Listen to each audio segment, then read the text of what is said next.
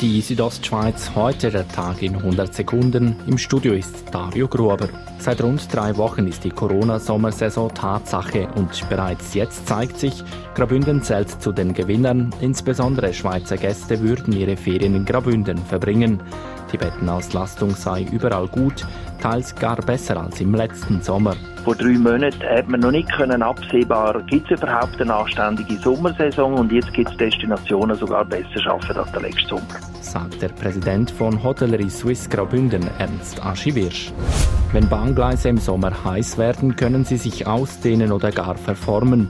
Die Rätische Bahn streicht deshalb die Schienen im Sommer weiß, damit sie weniger heiß werden.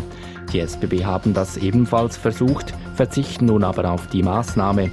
RHB-Bahndienstleiter Gilbert Zimmermann weiß, weshalb die Bundesbahnen anders denken als die RHB. Die RHB ist eine Gebirgsbahn mit viel die kleineren Radien, viel die höheren Steigungen und durch das nützt bei uns wahrscheinlich mehr als bei der SBB. Denn es seien vor allem enge Kurven, welche anfällig für Verformungen sind.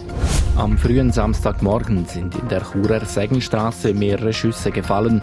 Das bestätigte die Churer Stadtpolizei auf Anfrage. Die Polizei entdeckte vor Ort sechs Schreckschusspatronenhülsen. Ob es sich um einen Lausbubenstreich oder mehr handelt, ist der Polizei nicht bekannt.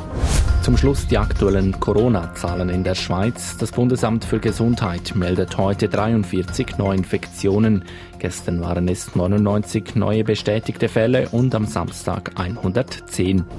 Die Südostschweiz heute, der Tag in 100 Sekunden, auch als Podcast erhältlich.